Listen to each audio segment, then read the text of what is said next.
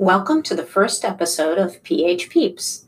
At Patrick Henry Elementary, we're very excited to be trying several new things. This podcast is one of those things. It will be held weekly with different students as speakers from the fourth grade. Each podcast will be shared on the fourth grade Facebook page, the Patrick Henry Elementary Facebook page, and we are hoping to get it on the Patrick Elementary website too. This week, I would like to welcome four guests Faith, Grayson, Ella, and Lorelei. In just a moment, they are going to share a little bit about the house they belong to. The house system is new to the elementary this year. The idea for this house system came from several members visiting the Ron Clark Academy. This is a system he created and has put in place at his school. The house system is a proven way to create a positive climate and culture for both students and staff. It celebrates the processes that build character, relationships, and school spirit. This system creates a culture of belonging, school wide community, and character building. And our first guest today is going to be Faith. She's going to tell you a little bit about her house. My house's name is River. Our color is blue, and our strengths include confidence in our work, passionate in what we do, and we are dreamers because we believe that we can do what we dream of. River's symbolic animals are the wolf and the unicorn. Our beliefs are that we are filled with freedom and wild abandon who recognize their dreams and will let nothing stand in their way of achieving them. This is the house of passion. The unicorn is at the center of our crest because it is a powerful creature that is almost impossible to tame.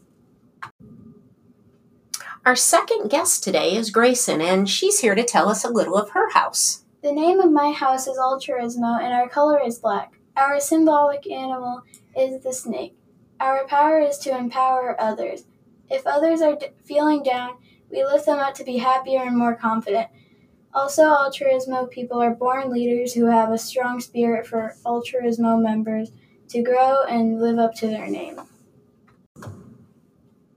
Our third guest today is Ella. Ella, will you tell us about your house?